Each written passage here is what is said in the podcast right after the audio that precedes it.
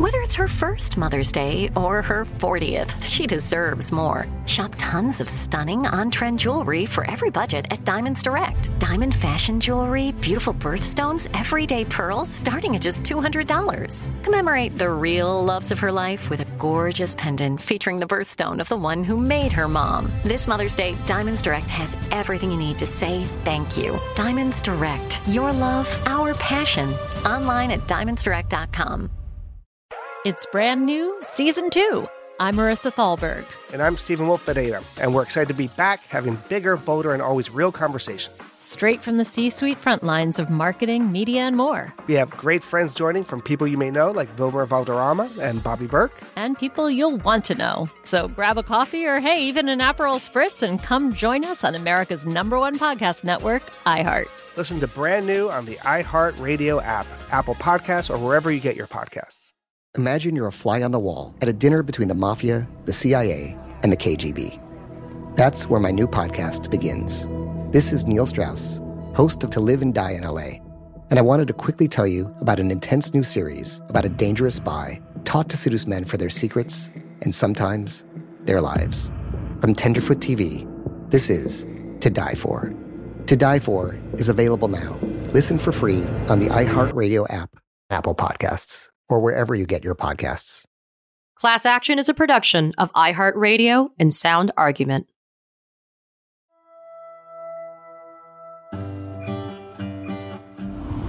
I'm Genesis Salinas. I am a TUL at St. Mary's School of Law. My brother and I are driving back to the Rio Grande Valley from San Antonio, Texas right now, being surrounded by my family, my friends, all my relatives, especially for the holidays. It's just really great. And I also just finished my semester of law school. We finished our finals last weekend, so I'm really excited that my family is going to be all together again in the Valley. The Valley is just such a great place. I feel like a lot of people don't know about it. People think that it's desert or it's Mexico, or I used to have a friend that had family in Oklahoma, and his family would ask him, like, do you guys see illegals running around? And I was like, what? Like that's so, like, people don't know. People will be like, oh, do you carry your gun everywhere you go? Like, is it dangerous? Are you scared? And it's kind of insulting. But we used to get questions like that about how dangerous it was. But it's not. I feel safer here in the Valley than I do in San Antonio.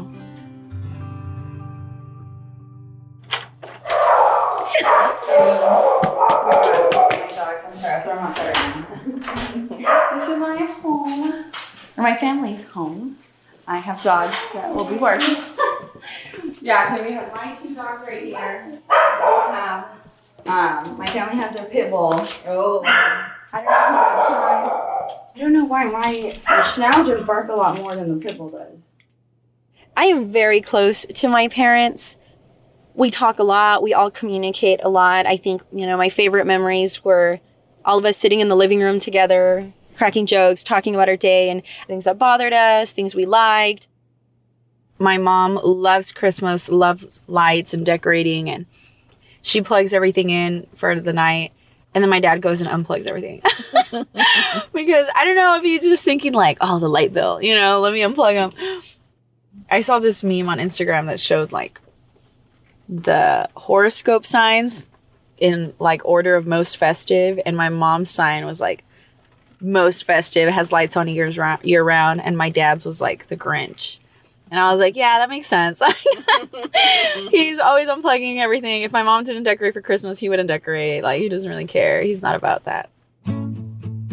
So this is what we have for Christmas. We have the buñuelos, and we also have Christmas cookies. Oh, there's also an arroz con leche. Did you talk about that? Oh, my goodness. We love that. We love the arroz con leche. Hi, my name is Maria Esther Salinas, and I'm Genesis Salinas' mom. Arroz con leche is like a Mexican dessert with white rice, condensed milk, cinnamon. And it's really good. I know some people will make it and then put it in the fridge or the freezer so that it's kind of like a jello pastry or like a flan pastry. But with my family, we eat it hot. Yes. We make it and then just put it in a cup so it's nice and warm. Kind of like the champurrado. The arroz con leche is more of a holiday dessert. So when Christmas rolls around, I always ask my mom if she can make it. I added some sugar and now I'm gonna add milk. So it starts getting this is the way we like it. We don't like it too dry, more like a con leche. Look, Genesis, this is the way you make it. So if you wanna learn, you need to pay attention. Pay attention. You ready? Yeah? So I'm just gonna stand here and wait. So it'll be boiling. And it's already, can you smell it already? Mm-hmm. It sounds really good. And now we have arroz con leche. Is it your testimony today that you recognize one of the defendants as one of the robbers? The man that robbed me is that man sitting right over there, wearing that blue jacket and those brand spanking new glasses. Your Honor, may I approach the witness? You may. I am handing the witness the 911. Being an attorney was always my dream job, and it's because all of my family came from Mexico. And it was an immigration attorney that helped them complete their American dream. I don't even know her name. I don't know who she was, but she really inspired me. And so I'd like to be able to make that difference. I want to practice personal injury, but do immigration on the side pro bono. You know, when she got accepted to law school and we cried so much because, you know, I remember telling Genesis, when she graduated with her bachelor's, I said, Genesis, you could be a lawyer, Genesis. You could be anything you want to. You have the potential. I believe in you. We believe in you. And we're going to support you all the way, Genesis. Mm-hmm. We're always going to be here for you. You know, I'm a teacher. You know, my husband, he works at a hospital, but we don't have a lot of money. But we told her family, we're here and we're your support. So It is very emotional for us, for Genesis to be in her second year and just later becoming a lawyer. Hi, good morning. Good morning. How are you? I became a Christian when I was little, but I think not until I started gaining my own independence that I wanted to get very involved. And I was trying to be a leader at my church. And my parents, everyone is a believer, but not a practicing Christian. And so they didn't understand why I wanted to be there. But I feel like church just offers a very loving community.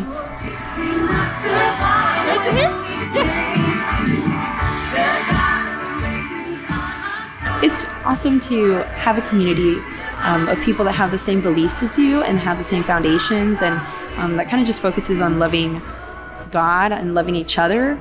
And I do think that when I become an attorney, I will, you know, factor that in and take that into consideration.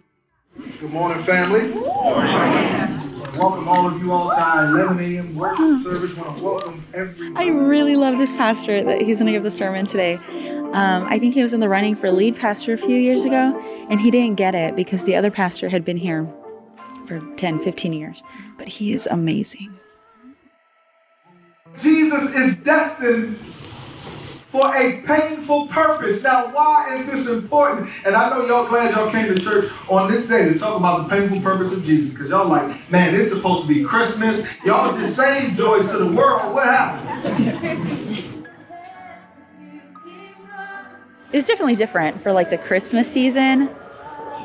It kind of made me think a lot more when he said, like, Jesus' purpose was painful, you know, because then you start realizing, you know, that, I mean, for one, everything happens for a reason, you know, and all the pain and suffering that you go through is for a reason. And I feel like slowly as life starts going, you start learning why things had to happen. And so hearing that, honestly, I thought about law school. Law school's painful. There's a lot of great things about law school, but it's been a really hard journey. you know, being alone, being quarantined, studying for so many hours, it's been really rough going through it. And then moving to San Antonio by myself, that was really hard. Do you miss the valley? I do. It feels weird when I come back, like I never left. When I come home, I kind of forget about my life in San Antonio. It feels like another dimension, like like a false reality. I don't know. Yeah, it's funny because in San Antonio, I like it because, you know, I can go to the grocery store in pajamas and I don't know anyone over there and nobody knows me. So it's okay. I don't really care how I look, where I go, like anywhere I go. But here, even if I'm going to Walgreens or even if I'm going to H-E-B, like I need to look decent because I will see somebody. I know it. I will know the employees. I started sending my medication to a different Walgreens because the Walgreens by my house, I knew everyone. I knew all like the pharmacy techs. I knew all the Walgreens employees. And then, you know, any medication, it's like I'd go to the pharmacy and everyone I knew was there and they knew what medication I was taking and why and how my appointment went. I don't know. It was just, it's weird. So I started sending it to another Walgreens where I don't know people at. But I love it. I miss it. I love San Antonio. If I get a job offered in San Antonio when I'm out, I wouldn't mind working there for a while, but my goal is to come back.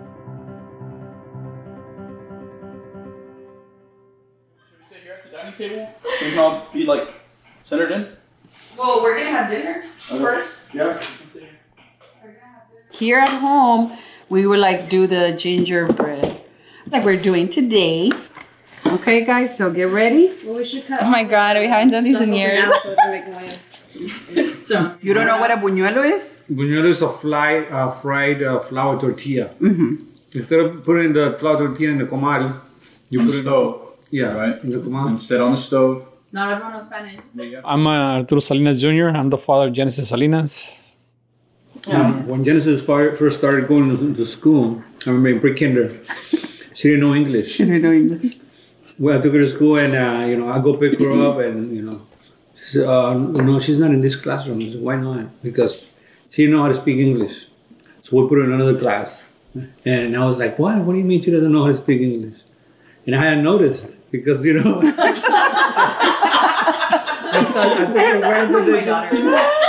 took her granted that she knew. Yes, but she didn't know. Because her grandma was taking care of her. She raised her. So after that, you know, at night, I would be reading to her, you know, stories. Yeah. So she could learn English. Because I didn't want her to She didn't know any. I was 4 years old already. She was four and she didn't know because my mom took care of her and raised her. Since she was born, and she only knows Spanish. What about Christmas when you were a kid? Connie mentioned it a little bit. Did you ever get to celebrate Christmas in Mexico? Mexico? Yeah. I did. That's not Mexico. No. Well, what was it like as a Hispanic household in the 60s, 70s? What was Christmas like for you? You know, I didn't really experience it that much. Why was that? I don't know. You know, I grew up in a ranch. It was only about, you know, 50 houses. The nearest town was like 20 miles. We had no electricity. We had no electricity up until like when I was 7 or 8 years old, and we didn't have no resources. You know, it was very, very poor. We had no running water. What was the food for Christmas? What food? What would you eat?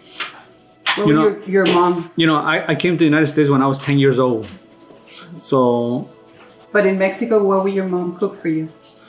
We used to farm a lot. We farmed corn, beans, squash, cantaloupe, watermelon. Whatever we farm, you know, that's what we ate. And, you know, my dad grew up being a shepherd. You know, my grandpa had like 200 goats. So. All the meat that they ate was goat. They would kill a baby goat like every week or every 2 weeks, and that's all they ate. And the beans, well, they grew the beans. The only thing they had to buy was, I think, rice and potatoes, because the corn, you know, even the corn, you know, we used to, you know, make the tortillas with nistamal. I remember my grandma, you know, had to moler el nixtamal. And then from there, she would make the tortillas. So everything, you know, we almost had everything there. Mm-hmm. But, you know, I was not in a city like Esther. You know, Esther grew up in a city and they had more, you know, traditions, more resources. Mm. But where I grew up, there was no resources. It was a small city. It was a small ranch, small town. We had no electricity. And with that, I remember the winters, they were cold. My dad, every morning he would wake up early before school and make breakfast. But he would make like a Mexican breakfast, like the chorizo and chorizo and egg, or he would make migas, the tortillas cut up with the egg. And so he used to get up and make all this fancy breakfast. And then sometimes we wouldn't eat it. And I wouldn't think about it when I was younger, but like making breakfast for somebody like takes time, you know? It takes time and effort. And so the fact that he would make breakfast every morning and we would never eat it, like it just makes me sad thinking about now. Like it's sad. Now if he makes breakfast, I'm like, aw, like, yeah, you're more aware. Yeah. You're like, aw, you are spending groceries on me. You're spending time to wake up early and make food for me. So now I make sure to eat every time. Even if I've eaten already, if I come from somewhere. No. Jay? No, it's falling apart. No. Genesis has just lost the competition. Whatever. Her train, her gingerbread train has quite literally become... Ojo. It was an ojo. Gingerbread train wreck. You know, that's a Spanish also tradition. I believe. Literally fell apart. The ojo. I was looking at it and I was like, oh my God, it looks so, so beautiful. My name is Jay. I'm Genesis' younger brother. I'm 20 years old.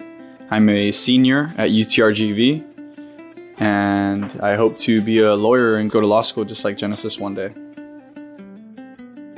When we were younger, how we did Christmas was, I would say, you know, speaking about it like from a Hispanic perspective, was like, we didn't really open our gifts on the morning of Christmas Day, like I would see kind of like displayed in American culture. We would open them Christmas Eve, at my uncle's house, and we would all be gathered, us and our 25, you know, maybe 30 person party. But yeah, we would open our presents together on Christmas Eve. Christmas as we knew it was more so like a night thing. We rarely woke up and opened our gifts on Christmas Day. We made it a habit of opening them with our cousins, with our other family members on Christmas Eve. We would like open some gifts here because I would not take when we were younger. Mom and Dad used to say like that the presents that we'd open over there at my uncle's were from them, and then on the 25th when we woke up there was new presents and those were from Santa. So for a while we did do both. Yeah. And one of our favorite holiday songs is called Mi Burrito Sabanero.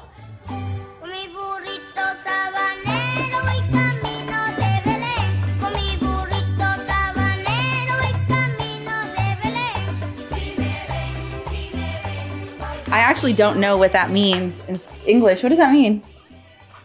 What does it mean? Arturo, what does Mi Burrito Sabanero means? We're too Mexican. Yeah, it's funny. It's like a Spanish song. Well, it's not a Spanish song. It's a Christmas carol. Okay. And it is called, in Spanish, they're called villancicos.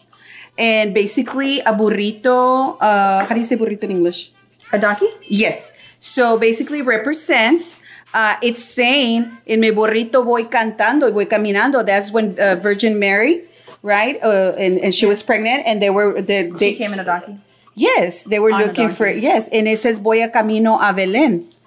Okay. To Bethlehem. Yes. Okay, cool. So it's like, you know, it's all happy. Apresúrate mi burrito que ya vamos a llegar. Okay. Right? So it's saying... like talking to the donkey, like, get ready, we're going to Bethlehem. And it's a happy, joyful song. Yes, because the baby Jesus was going to be born, and that's why. Oh, neat. Camino hacia Belén. Yeah, so this is the song. It's a Christmas carol in Spanish. Yeah, it's funny. We always sing it. I never knew what it meant.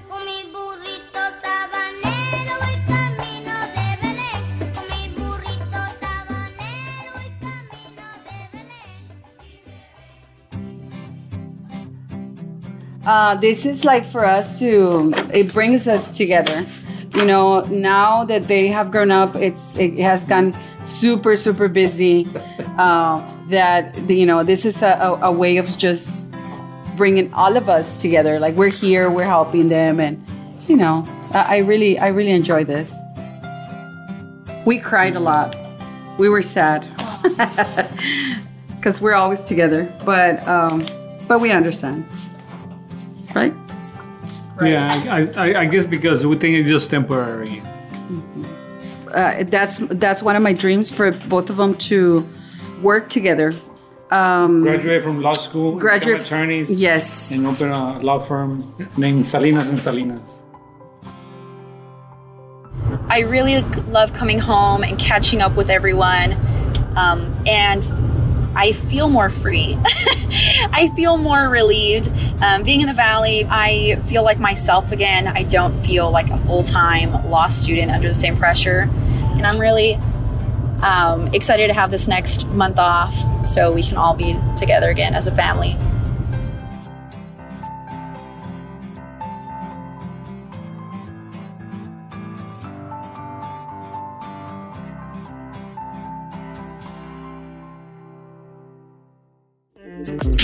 Class Action is a production of iHeartRadio and Sound Argument. Created, produced, and edited by Kevin Huffman and Lisa Gray. This episode had additional field production and was written by Kristen Cabrera. Executive producers are Taylor Chacoin and Katrina Norvell.